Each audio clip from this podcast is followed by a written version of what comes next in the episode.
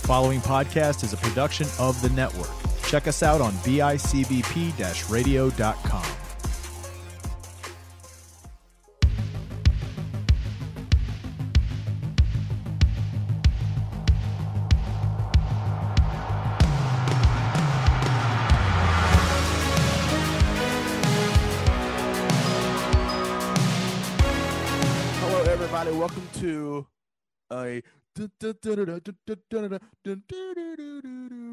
episode of Retro Pop.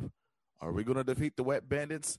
Let's find out. I am one of your hosts. I am Johnny Townsend, and Happy Hanukkah slash Merry Christmas Harv over there to Matthew Johnson. What's going on, partner? Merry Christmas, happy holidays, whatever whatever you celebrate this time of year. Happy holidays to our listeners. We uh we greatly appreciate you and uh, and everything you do for us. Seriously. Uh I love the roller coaster of of finding out what wh- who's listening to this show and what's going on and I, I really do. I thoroughly enjoy it. So thank you all for your support, your endless support uh, of this show. Yeah, very much so. Uh, especially since I don't know if we've been naughty or nice this year, Matt. I can't tell. I don't know. I probably been I probably been on the bad list. I'm probably on the naughty list. I might be a little bit. Yeah, I made a joke to somebody that uh, uh, I'm probably getting coal for Christmas, but it's gonna be like really nice coal because despite the fact that I was naughty, I was very nice about it. Yeah, like, hey, will you politely shut up? You know, that's talking like that. I usually tell people to, to you know, politely. Sh- I politely ask them to shut up or stuff like so that. we're getting top of the line coal is what we're getting, like the best Oh, yeah. coal you can get. We're yeah. getting that. We're getting that. We're getting that clean coal. That really nice. Oh yeah, that's how good we are. But uh, Matt, for today's very special episode, with the holidays obviously just around the corner, I thought we should talk about Home Alone. yeah, I'm That's glad. right. you- So let's get into our personal histories with Home Alone. Did you close the garage? That's it. I forgot to close the garage. That's it.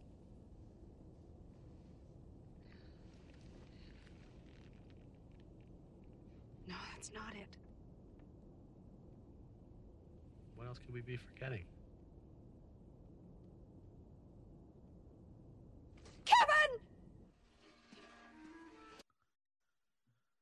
All right, obviously Home Alone one, and I'm going to group in two to this are yearly at this time of year watches for me. I watched both of these the day after Thanksgiving already this year because I just couldn't wait.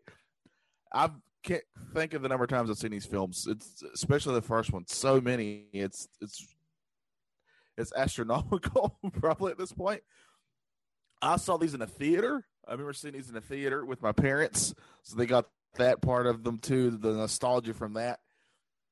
Because this was at a time when I was younger, uh, we didn't go to the movies very often, so it was a big deal, you know, when we went. So when we went and saw this, I was over over the moon, as they say. And of course, uh, with all the uh, all the pratfalls and stuff that happens in this film, I loved it from first sight. uh, I love these movies, uh, especially this first one. It's it's got such a, a a place, and it makes me feel like Christmas is is on its way. I can certainly agree with that. There is a there's a lot of charm to um Home Alone. There's a, there's such a there's a lot of charm that I don't know, it just it brings up like warm fuzzy feelings inside that bitter old Matt don't like to feel, but I still like I still watch I'll still watch it anyways. Um I can't remember the first time I watched. I know I was very little. Uh, because it, it's one of those timeless classics. It's it's like I, I would put it on in, in comparison to uh Christmas Story that gets played on TBS and TNT on repeat for 24 hours on you know Christmas Day. Uh, I would put Home Alone in that category. I really would. Um, it is. It's it's a it's it's one of the better Christmas movies in my personal opinion. Um, there's just a lot of range of emotion, you know, and it's cool too because as a kid when you're watching these things, you can you can relate to Kevin McCallister. Yeah. Um, you can re- you can relate to Macaulay Culkin and and his character in this movie, and it's it, I think it, it that's what makes it so special because we've all been just kids. You know what I mean? Some movies you watch and there's like adults with with various jobs and um you know there's things that you'll never get to do like iron man like i'll never be a billionaire. I'll never be smart to make my own suits. And i can't relate to that. But i can go watch home alone. I can relate to this kid who gets a one the one wish that a lot of kids think that they want is to be home alone without their parents. Um and obviously there's a But then they realize how scary that is. yeah, no, most certainly so. There's a fun little morality to it. Um, you know, w- watching this movie, and uh, it's the fact that it's still popular to this day. It, it's it's really really cool. Um, you know, I still see Macaulay Culkin pop up in pop culture because of this movie. You know, he hasn't really done a whole lot of films and things since Home Alone 2. And just a couple years ago, a guy that I knew through pro wrestling got to be in the ring with him because Macaulay Culkin came back and he did a wrestling spot in Ohio. And it's like, it, like that's the coolest thing for me, um, is to see this and, and you know, and, uh, but yeah, from a personal experience, it's a great family movie. I love sitting down with the family, whoever watching it. And yeah, it's just, there's a lot of good, there's a lot of charm to it, a lot of charm to it. Most certainly, uh, most certainly true. All right, so let's get into the history of Home Alone. Keep the change, you filthy animal. Cheapskate. Hey, I'm gonna give you to the count of ten to get your ugly, yellow, no good keister off my property before I pump your guts full of lead. One, two, ten.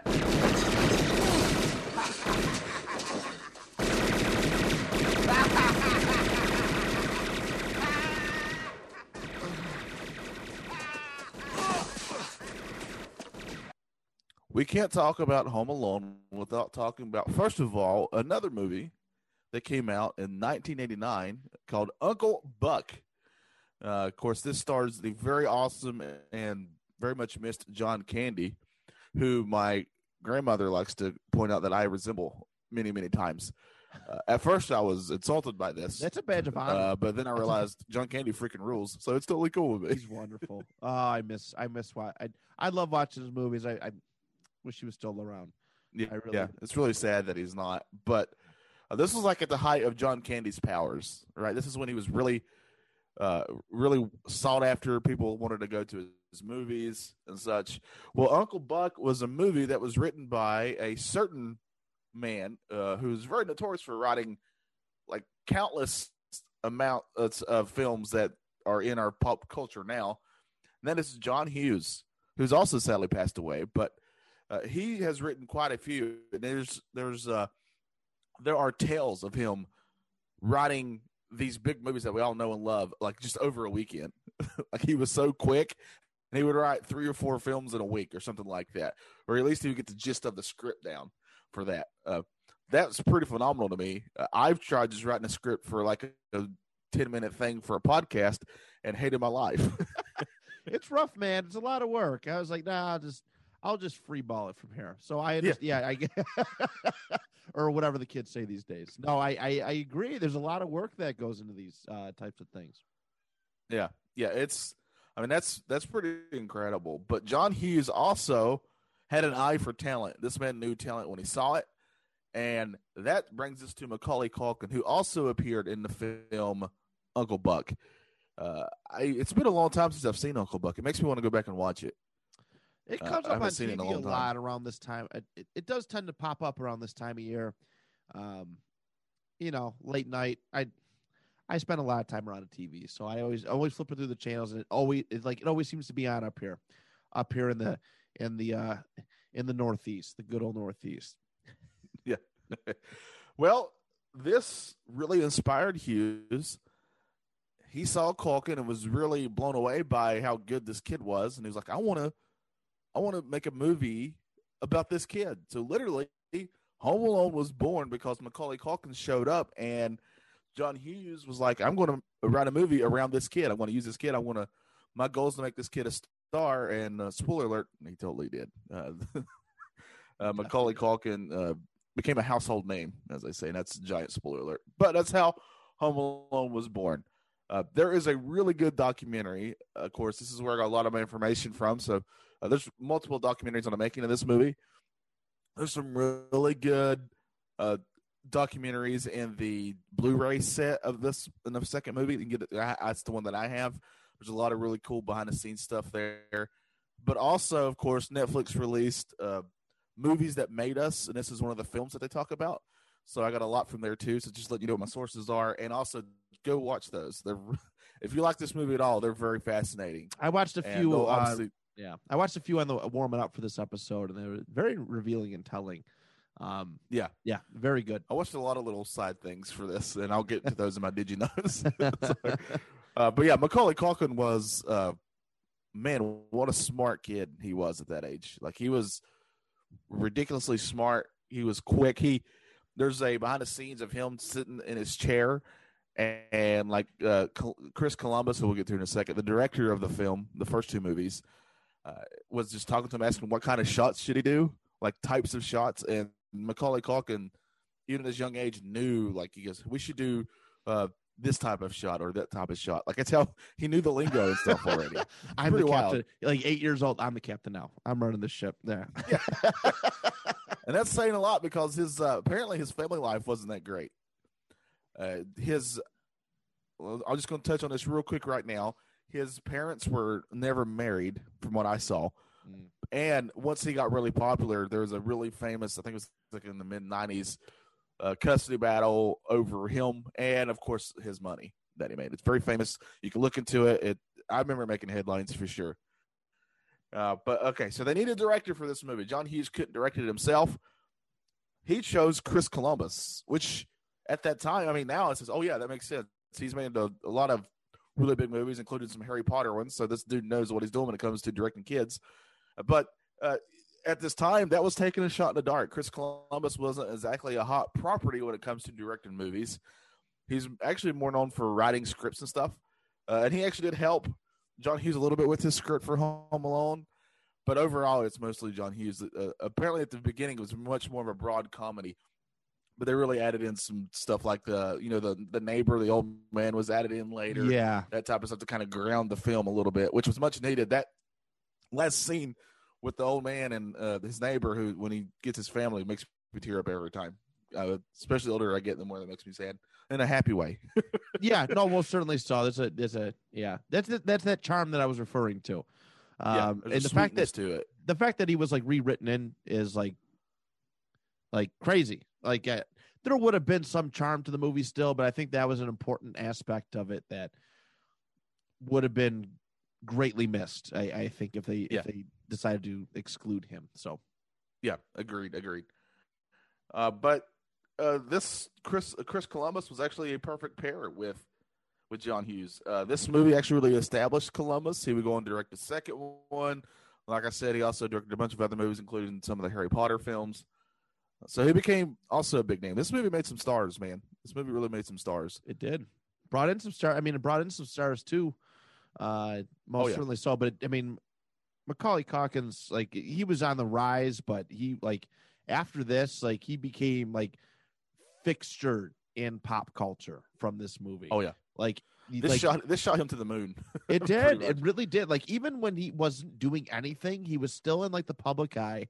Um, because I know he had a, some a rough patch later on, but he was, you know, he wasn't going anywhere. He wasn't going anywhere. Right. Like nobody ever forgot about Macaulay Culkin because of the this this this. and that's and that's kind of despite the fact that his brother, who also appears in Home Alone, uh, uh, actually probably had a more, uh, what's the word I'm looking for? I wouldn't say successful, but I would say yeah, he'd done more work. I think in Oh, for Like- sure, for sure. Like he showed up. I remember when he showed up in Scott Pilgrim. Like, I, and I love that movie, it's Uh, a great so- movie. which may be a future episode. Just, just FYI. All right. Uh, but yeah, so uh, overall casting was started after the script was done. Obviously, they already had Culkin as their main uh, their main kid. They had cast all the kids. Overall, the casting seemed to be very easy. Like they got most of these people, except for oddly enough, Daniel Stern. Uh, Marv himself they went to him first. They wanted him to play this part, and the first time he turned them down. Uh, he said he wanted more money and stuff, and he's got a really funny talking head in some of his documentaries where he's like, "How stupid was I?" Sort of how dumb he was, and he was very lucky because he was he was replaced in the film with somebody else, and it's an actor I'm blanking on his name, but it's somebody I'd seen in other stuff.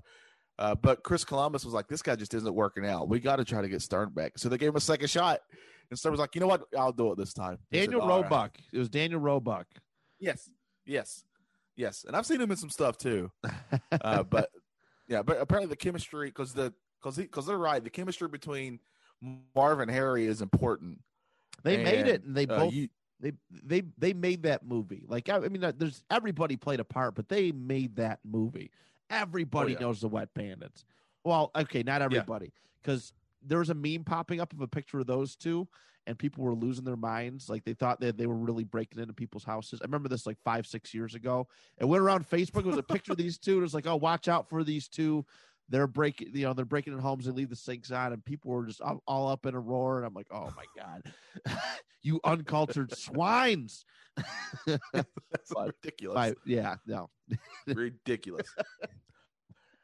Uh, however, you know things were going smoothly. They found a location. Most of this movie, if not all of it, was shot in Illinois near Chicago, and that was because John Hughes really did not like uh, studio notes coming in, uh, so he didn't want to shoot in uh, in New York or in California. He uh, and so he's like, "We're going to Illinois," and there's a very famous school where he actually shot other films that they shot most of this in.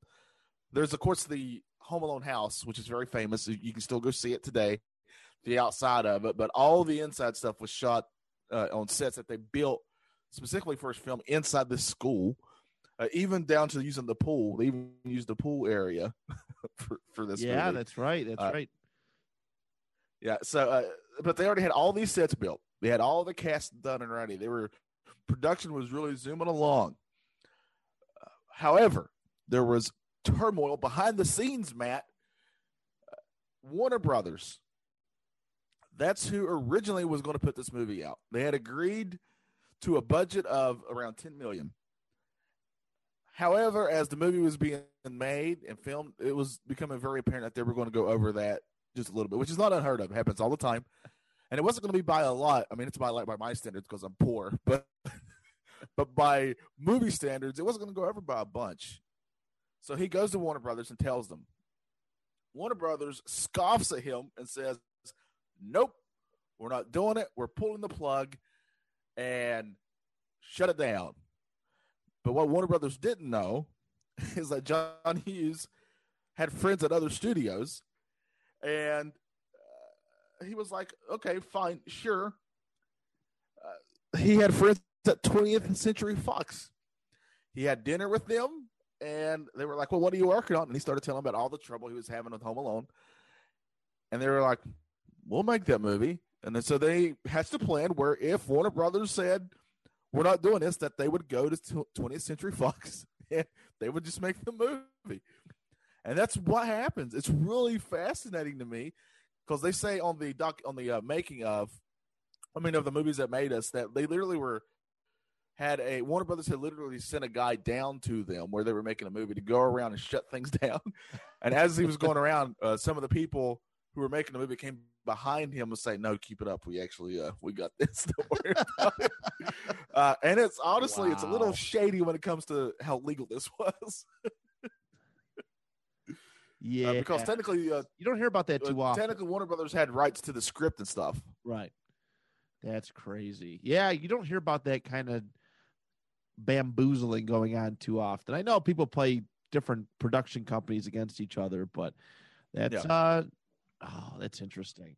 Man. Yeah, and what's I, I couldn't imagine being the guy who said we're not we're going to pull the plug on Home Alone, right? Yeah. That's how little Especially- people believed in it though.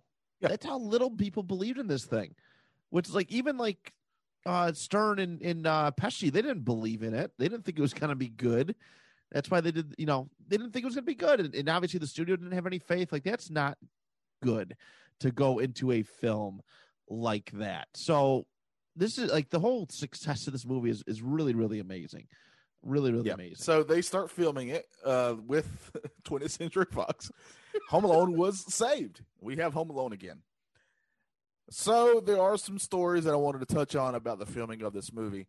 Uh, some pretty fascinating stuff to me. Uh, one of them being, of course, everybody was basically scared of Joe Pesci, and that was for good reason. uh, he's a scary dude. Uh, you know, of course, he's known for his for his movie roles uh, in much darker films, and also known uh, for cursing a lot. And they said that that's why when you watch these Home Alone movies, he's going uh, frickin' frickin' frickin', you know, just making up these languages because he thought that's the only thing he could do, and it would be funny. If he, if it that. He was right. It worked. yeah, it totally works. Uh, but uh, basically, he was a nightmare at times on set. like they're saying, "Hey, we need you here by this time," and he was like, "I'm going to go play golf instead."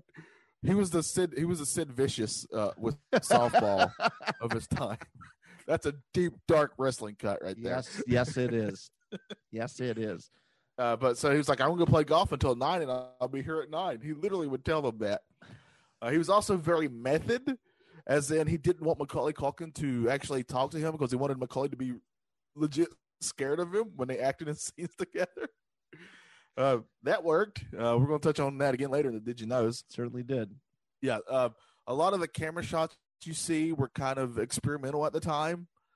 Uh, but a, since then, a lot of people's movies uh, use those now. They're called the Home Alone shots, of course. And let's get into the stunts of this film. You know, the very, very famous uh, points where Marv and Harry are going through the House of Horrors of the McCallister's house uh, that that Macaulay Culkin had set up. Uh, those were all practical stunts.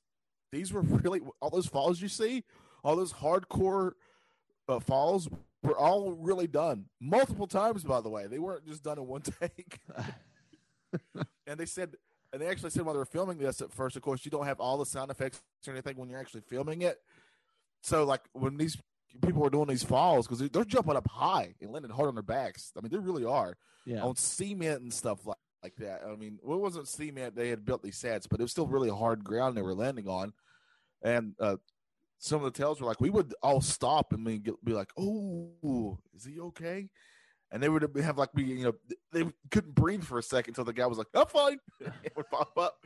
Uh, but man, these stunt actors, you know, mwah, out to them because Seriously. wow, Seriously. This Wow. was like next level slapstick comedy. Like Three Oh, yeah. Stooges slapstick. Like this was like the next like evolution of Three Stooges. That this was yeah, good seriously, shout out to the stunt actors for pulling this off because that was I'm sure it was very, very physically demanding. Uh especially that I mean, it's such a small portion of the movie, but it's a very exhaustive portion of the movie as well. Yes, very much so. Uh, but uh, they get this film shot and made, and they hold their breath. Uh, the movie actually comes out on November sixteenth, nineteen ninety. I was uh, I was born in eighty three, as it tells you how old I was at this time. I was also I was about Kevin's age when this movie came out, and this movie becomes a mega bona fide hit, mega hit number one, uh, not only for its opening weekend, it was going against some stiff competition. It was going up against like rock, uh, one of the Rocky movies, Right. and it was number one for weeks and weeks and weeks and weeks and weeks. Oh yeah. Uh, at the time, at the time this movie came out, this is the only stat I'll give you because Matt's going to have a lot of good stats for this.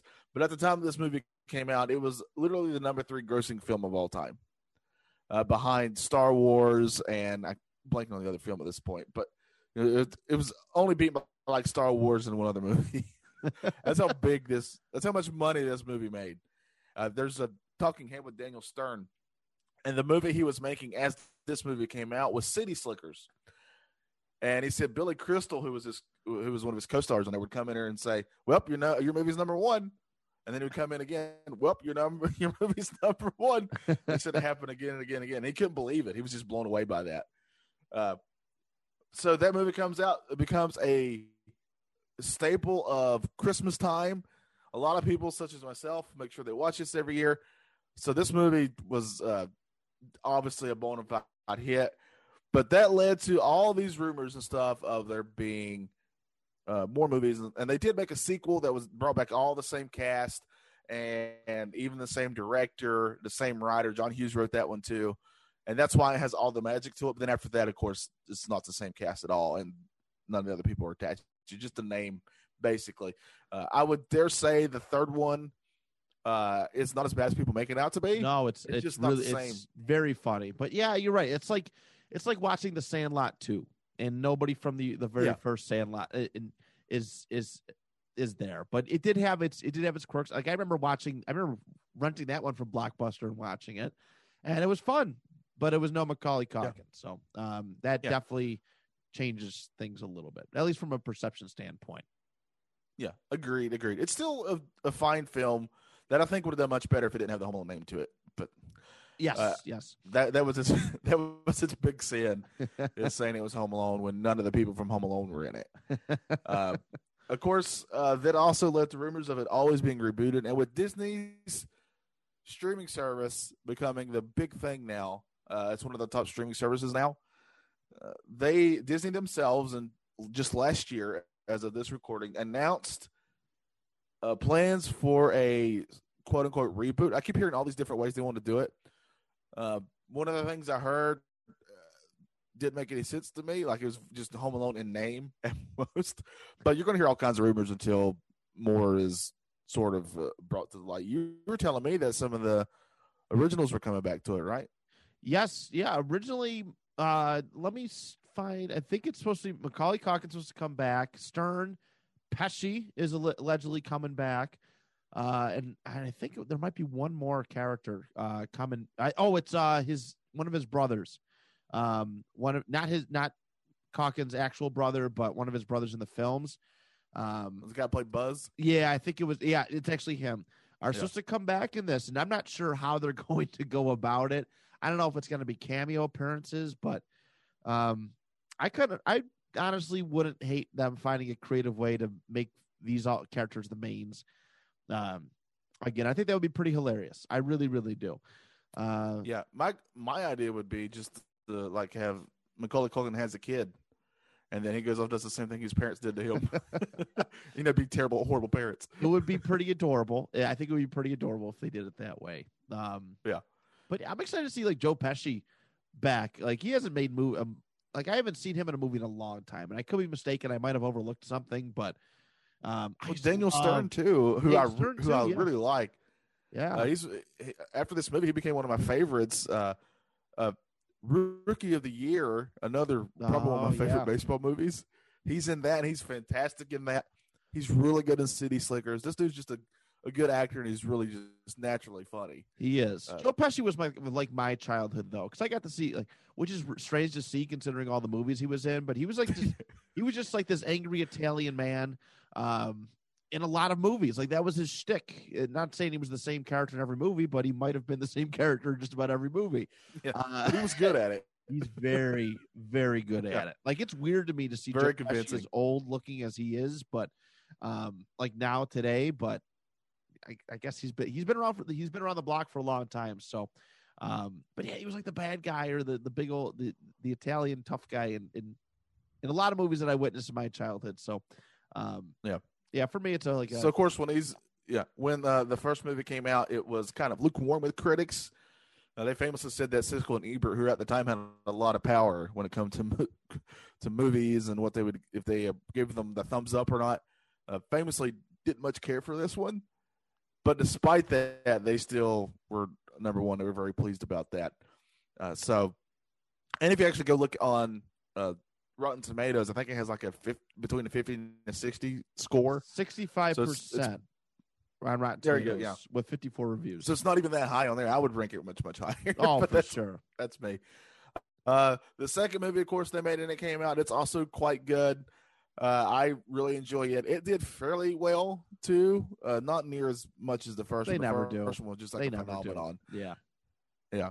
Uh, but it was still still really good. I remember loving it when I saw it in the theater. I was very excited to see it and was really really pleased that I enjoyed it as much as the first one. So, but that is the story of Home Alone. Now it's time for Matt to dig up his Matt's stats. Hurry, help me get up! I got him!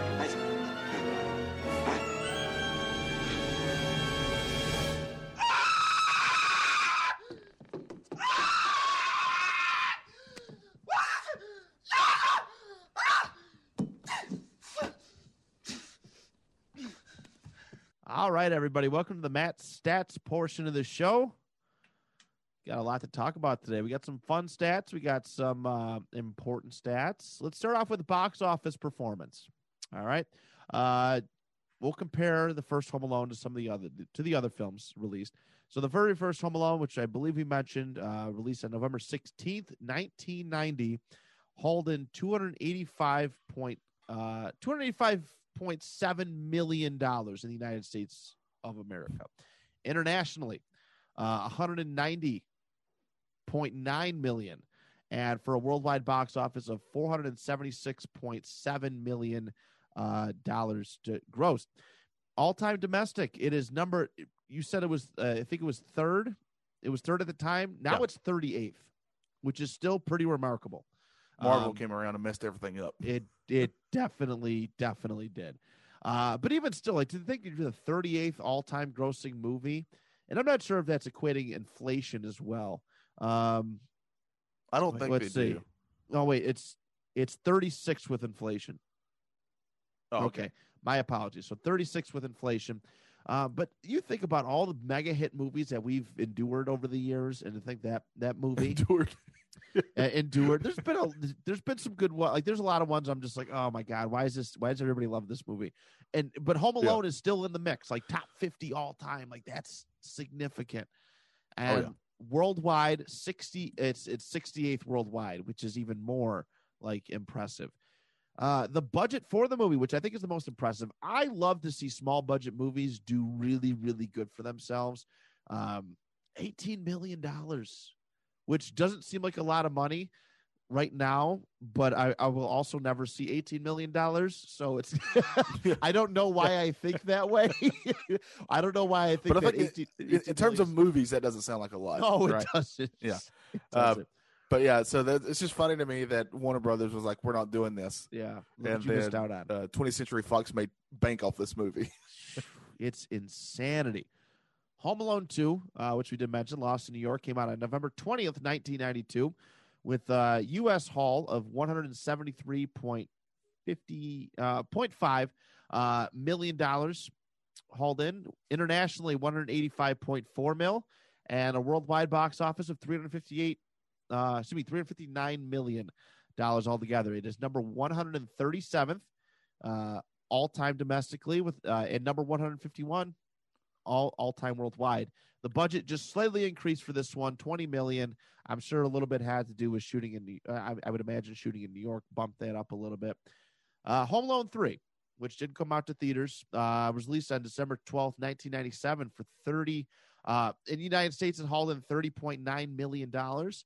Internationally, 48.2 million, uh, with a gross of 79 uh, worldwide, 79 point uh, point one million dollars. So it fell off significantly, but it's still it's still considered a success with a budget of 32 million. It doubled that. Um, uh, they, they, they kind of knew, but Yeah. it's Hollywood. It's it's corporate America. If there's money to be made, they will squeeze every single dime out of it uh, until people don't care anymore. Uh, one thing that's really really amazing about Home uh, the very first Home Alone is its longevity. All right, Johnny did touch on it a little bit. Uh, it was released the weekend of November 16th through 18th. Um, that was its first weekend. All right, it was number one. It was the number one film at the box office for 12 straight weeks, and it was dethroned by Sleeping with the Enemy um, over the weekend of February 1st through 3rd. So that is Which a I don't even know that movie. I've never heard of it. It opened with 13 million, but that's a three months, nearly three, like a two and a half, three month span. Um, being on top. What's also incredible is that this movie was a top 10 draw at the box office until April 26th, which was past Easter weekend uh, in 19. I mean, that's almost May.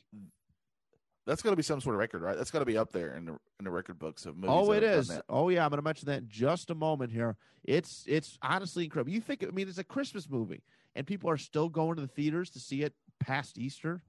That's remarkable. Um, it made two more appearances in the top ten uh, Memorial Day weekend, as well uh, through June. Well, yeah, May 31st through June 2nd, and the weekend of June 14th through 16th, before finally falling out of the top ten. and uh, after nine months into this its run, it finally got pulled from theaters.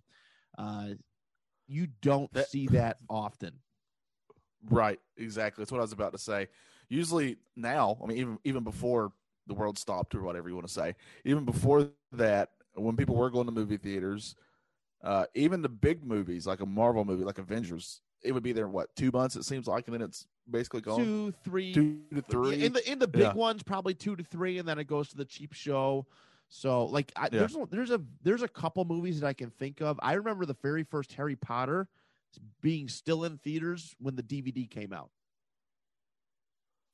i remember i think endgame and infinity war did did that as well Yeah. um there's been hits to do that but i mean f like this is a this is a comedy action film like this Right. is like really really astounding that they made for under twenty million.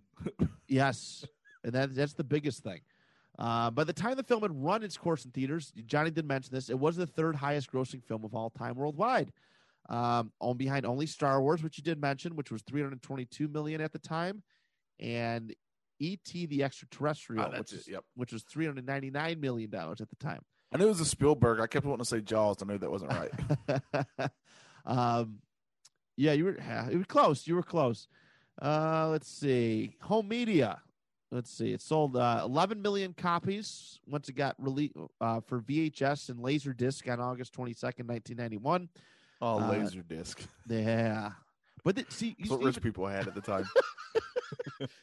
peasants, uh, peasants with your VHS tapes. Um, it sold 11 million copies when it was ultimately uh, finally released to home media, and uh, it generated Fox another 150 million dollars, um, making it along with ET the highest selling video game. Uh, excuse me, video of all time. They didn't do video games that back then. My apologies.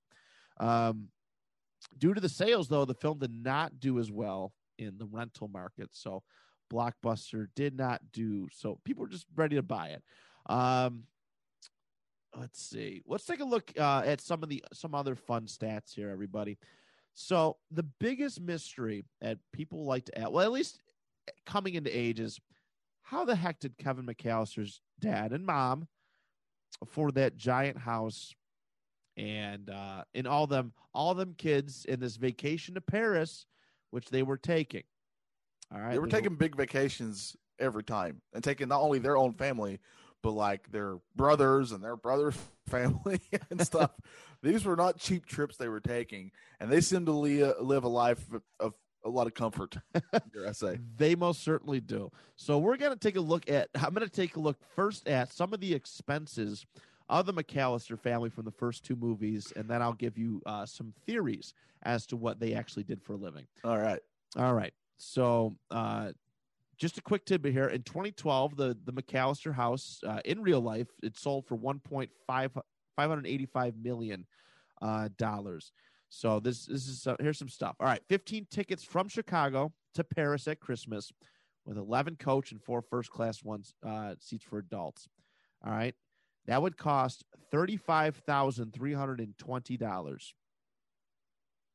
All right. And the dad paid for all that. Nobody chipped in Nope. they made a point of saying that. Can you ma- yeah, that's it's it's true. And honestly, that might be higher because airline prices have fallen in the last 30 years.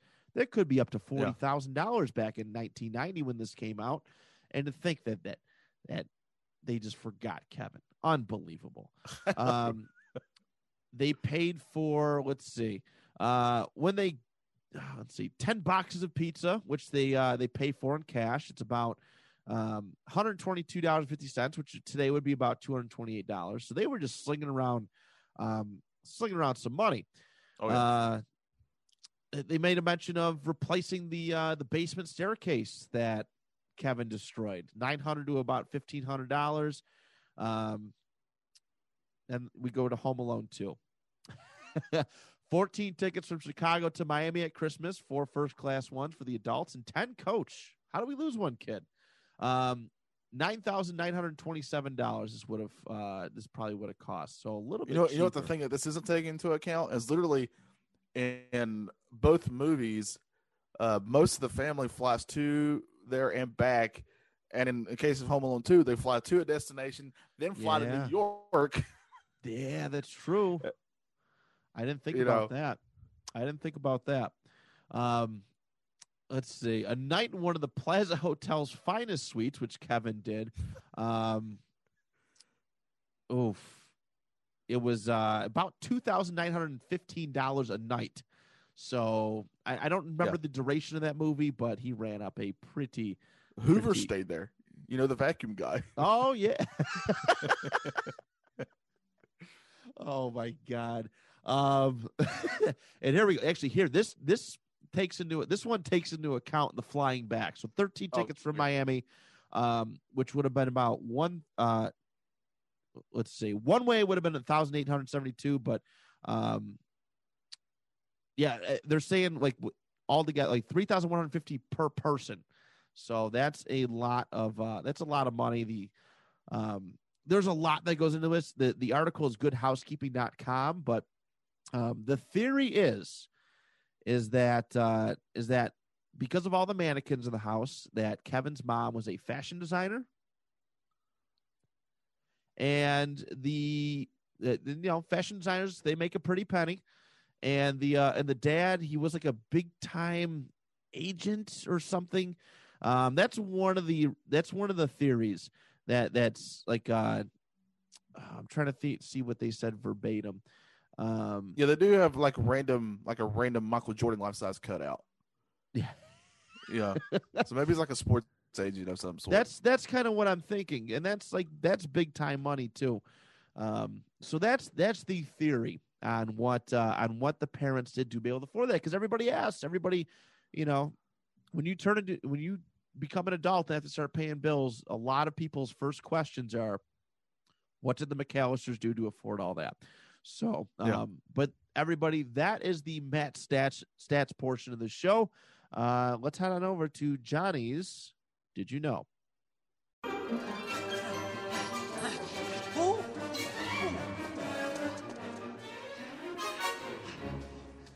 There he is! Hey, I'm calling the cops.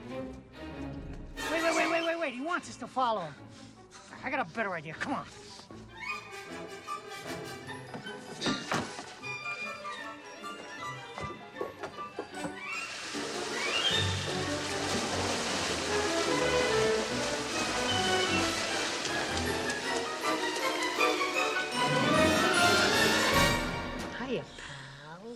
We outsmarted you this time. All right, I got some fun stuff here. Uh, one of the things, of course, that really stands out about the first Home Alone movie is the appearance of John Candy. He did this as a total favor to John Hughes. Total favor. As in, he actually, and this is no joke, the actor who played the pizza, the pizza delivery guy literally made more money from this movie than John Candy did. That is not a joke. That's the truth. John Candy worked for Scale at this time. I think you, have the actual numbers, don't you? I do. Yes. Yeah, uh, wh- go ahead and give those. Oh, okay. Uh, so he worked for he can he was only able to do it for one day. Only Right. did it for one day. So he did a 23 hour shoot and was paid $414. right. Uh, which I would love to have for one day's work, but uh, But you, You know, John Candy, it's like but this is John Candy at the height of his John Candiness.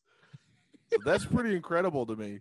That the the guy who was the pizza delivery boy made more money than John Candy did on this film. That's yeah, that's ridiculous. that's a They also are very that's There's also a very famous story that John Hughes actually rarely ever showed up on set, except for, of course, when John Candy was there, because Yeah. they're friends.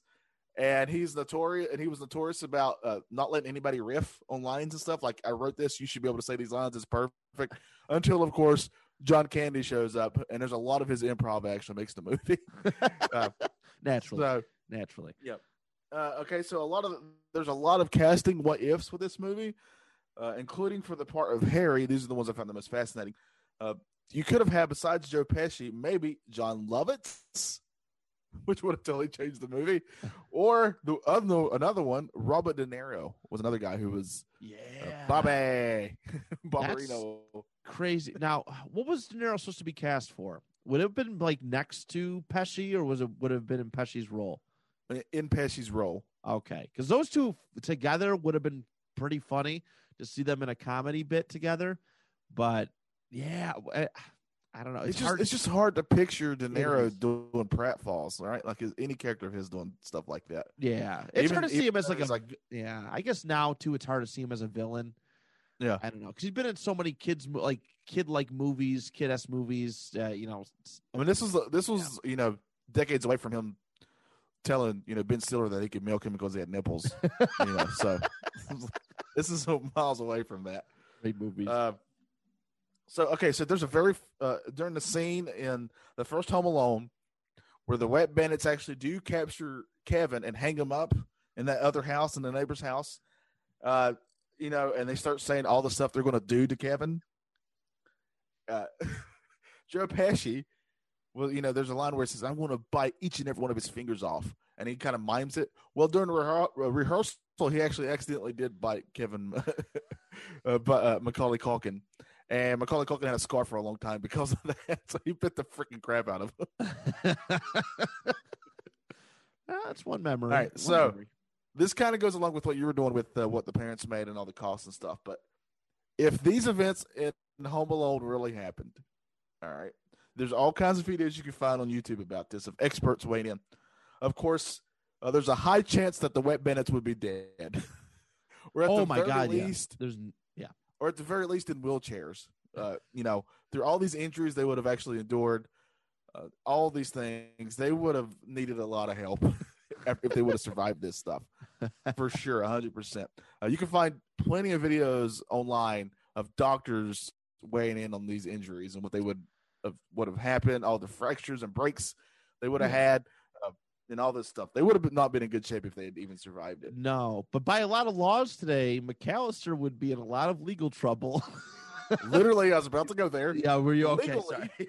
yeah, legally, there's a lot of people in trouble in this movie. Ye- Yeah, this is real. We'll start with the parents. The parents abandoned their son.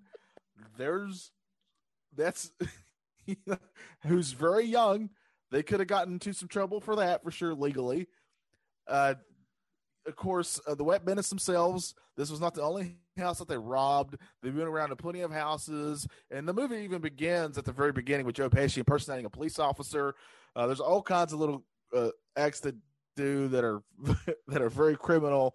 So they would have seen a lot of jail time. One of the things I saw was they probably would have got at the least, uh, you know, 25 to 30 years at the least, just for the just for breaking in people's houses. Yeah. There were so many that they had hit. and on top of that, they weren't just hitting the houses; they were destroying them by letting the faucets go and flooding them. So there's that on top of it. It's wanton destruction of property on top of uh, the, of stealing stuff. Uh, and then let's get into Kevin himself. Uh, the only thing that probably would have saved him from major jail time is the fact that he was eight years old, and technically he was, you know, in the house by himself and people were trying to break in, and it's scary. Uh, but there's a lot of, but technically he he attempted to murder these two men. he did. He did. And the reason, like, if you think, like, a lot of people just think that, hey, if somebody breaks in your house, you could just do whatever you want to them. It's not like that. It's like a. It depends on where you live. First of all. It does depend on. Yeah, is true. It does depend on where you live, but, but yeah, I mean, I I applaud Kevin for his his moxie, but oh yeah, he could have killed. he, he should have. Yeah. he should have killed them. Uh, Are you thirsty for more? No, I'm not. I'm not thirsty at all.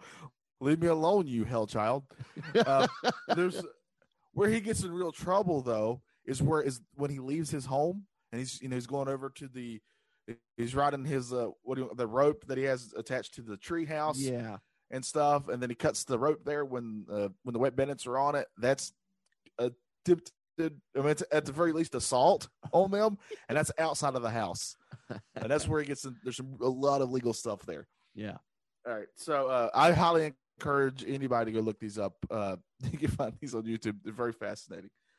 Okay, so there's also what's one of people's favorite scenes of this movie? It's the spider put on Marv's head. Right?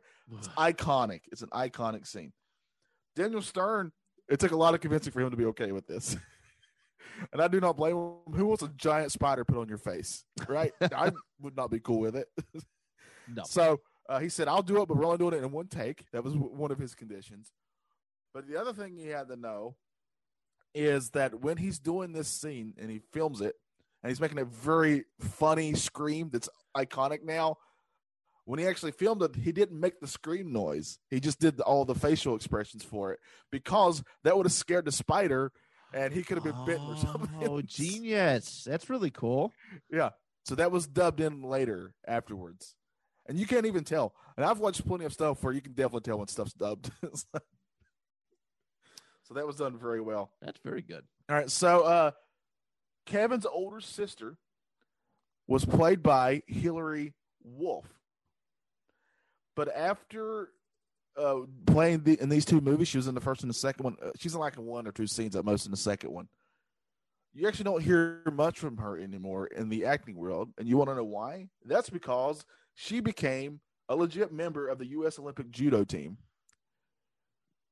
So Kevin's sister could, uh, you know, kick my butt easily. Easily. and maybe that's why Yeah. she's not in the. the is she, was she not in the Home Alone too? Maybe that's the missing child. She was she was in it, but very briefly. Okay. Yeah. Okay. It was very brief. There was actually a plan for a Mar for Marv to have his own spin-off movie. Uh, it actually ended up being another movie, and they took all the Marv and Home Alone stuff out of it completely. It's it's not related to it at all whatsoever. Right. Uh, I think a Marv spinoff would have been genius though if they would have just actually done it because Oh, Marv was yeah. such a beloved character. That might, you know what though, that might have been a little ahead of its. That might have been a little ahead of its time. Like I think that would do well today, like in a like a streaming service show maybe. But I don't know. Yeah. If, I don't know how well that would have done back then. Yeah, kind of. I don't think people would have appreciated that back then. Yeah, I kind of feel like it should be like uh, have like a Fargo feel to it. to me, I don't know why. Like it has some deep darkness to it, but also some over the top stupidity. I concur. Uh, I concur. Right. Here's my favorite thing about this movie, about the first Home Alone. There's a conspiracy, and I'm wondering if you've heard this, Matt, that went around.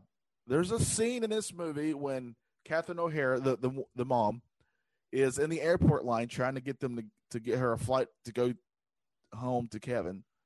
In the background, one of the background actors looks suspiciously like a certain oh a certain Elvis Presley. And some people say that that is the real Elvis, despite the fact that he'd been dead since '77 or something like that. Allegedly. Allegedly. Allegedly, Allegedly. allegedly. Uh, so that's one of the big conspiracy theories in this movie is that Elvis. Apparently, he did another movie, and we all just didn't know it.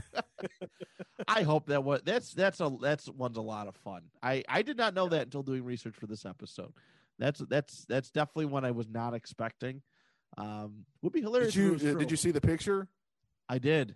There, you can find screenshots of that easily. I did. It. It's I think people have a case. I think people might have a case for it. yeah. I want to believe it. I want it to be true. I really do too. Yeah. Uh, so that is the Did You Know for Home Alone. It's time for us to get into where exactly is Home Alone in pop culture today. Can you excuse us for a second? Can I see you for a second, please? Excuse us. Okay. Couldn't help but hearing you you got a little bit of a dilemma there. We got a crisis ourselves. Allow me to introduce myself. Gus Polinski. How are you? Polka King of the Midwest. The, the Kenosha Kickers. No? That's okay. I thought you might have recognized. It. Anyways, um, Man, I think it's obvious. It's, it's here to stay. I mean, these movies started out in 1990, and literally every year for you know for the holidays it gets played on TV, and now it's streaming with Disney Plus. It's not going to go anywhere. They already want to do a reboot of it because it's so popular. It made stars and uh, pop culture icons of these characters. Macaulay Culkin will never escape this character ever, ever, no, No. matter what he does. Because even as an adult, he still kind of resembles the kid. Does you know, like he hasn't grown? It. I mean, he had that weird Fu Manchu thing going on for a little while, Yeah. but even he still has like the baby face look. Like it's Yeah. just it, it looks like his eight year old head on, on an adult body. It's it's. But he seems to have a good sense of humor about it now. To me, at least that's how he comes off. Yeah, I, Uh, I. I'll say it in a bit. Go ahead. Sorry.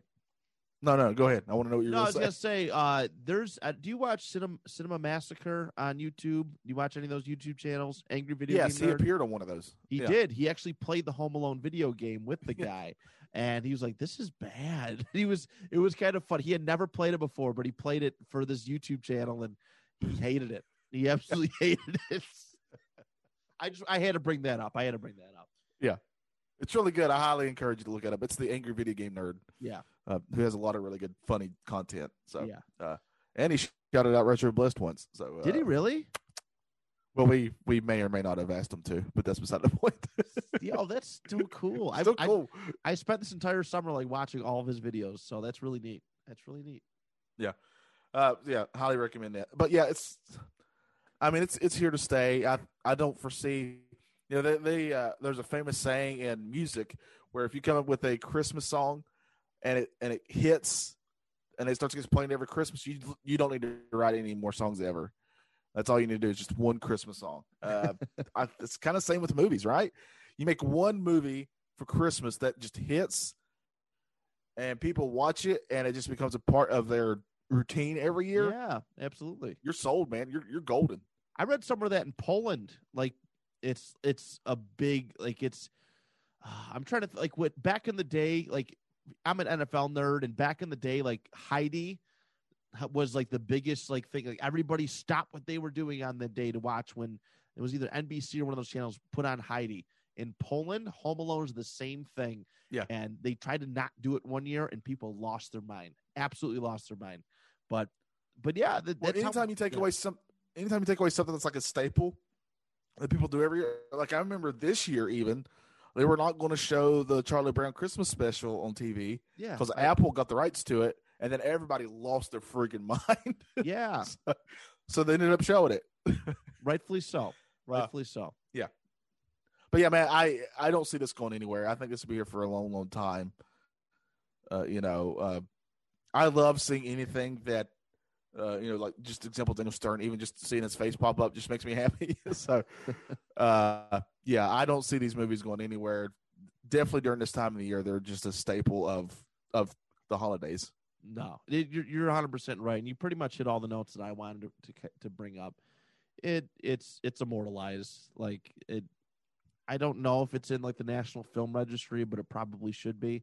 If it isn't, like this I is. would I would hope so. I would hope so too. I would hope so too. I didn't dive too much into that, and I would I would imagine that it is, but uh, you know, it's it's move like the fact that like a movie like there's multiple movies that could be tied to a holiday, but any movie gets tied to a specific holiday, especially one as big as Christmas, like that's that's a big deal.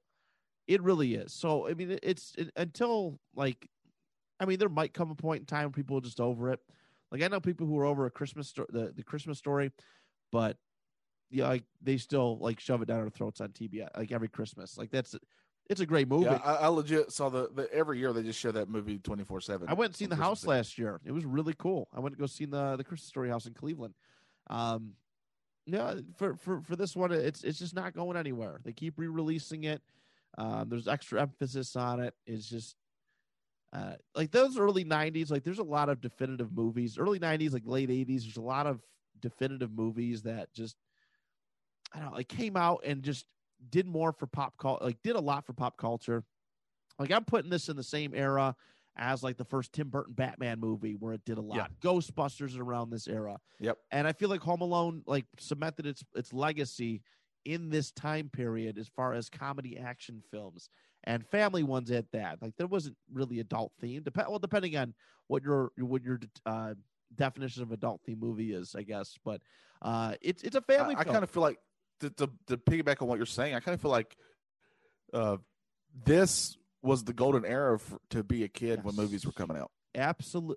I mean, you, the, the first Ninja Turtle movie comes out near this time too. Yeah, that's a good. That's a great point. You know, there's a lot of great films uh, that came out around this time, and and that's a great great point. These iconic films. Now, mo- there's movies that come out and they're easily forgettable, easily forgettable. Yeah. But Home Alone is like you can ask anybody, and they know.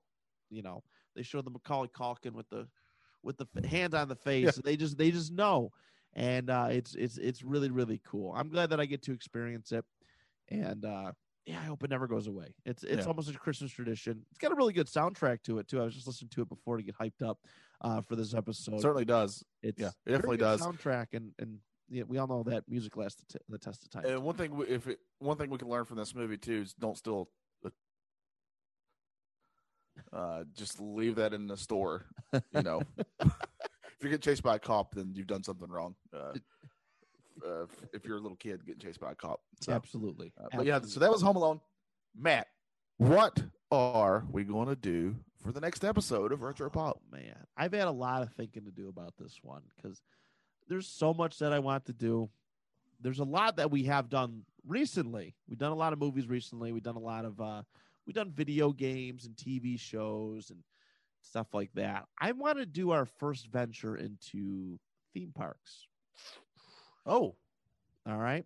And uh, I don't think there's a bigger one in the world than Disney World. All right. all right. So we're going to focus on not mostly to me just Disney World, but we're going to talk a little bit about all of the Disney theme parks across the globe. Um, I thought that would be a cool one. Yeah, we haven't done a theme park themed episode yet, so uh, and it doesn't get much bigger than Disney. So let's uh, yeah, let's let's pay tribute to the corporate machine. let's, let's do it. Let's do it. You know that thing that uh, uh, costs ridiculous amounts of money just to go to. Uh, Just eat. Yep. Oh yeah, I know. I know. I've been there a bunch. Not to not to sound like privileged or anything, but uh, it's it's really expensive. Yeah. All of you, thank you for listening to this episode of Retro Pop. Uh, we've had this show's really grown, and it's all because of you guys. Uh, we can't thank y'all enough from the bottom of our souls. Uh, we hope everyone has a very awesome holiday, whatever you celebrate. And thank you for listening to us. Very much, we very much appreciate it. Until next time, when we're all going to the Disney theme parks, uh, keep on retro popping.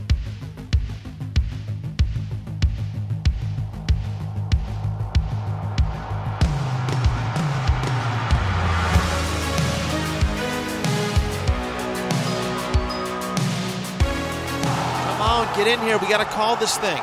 Tighten up. Come here. All right, guys, here's the situation.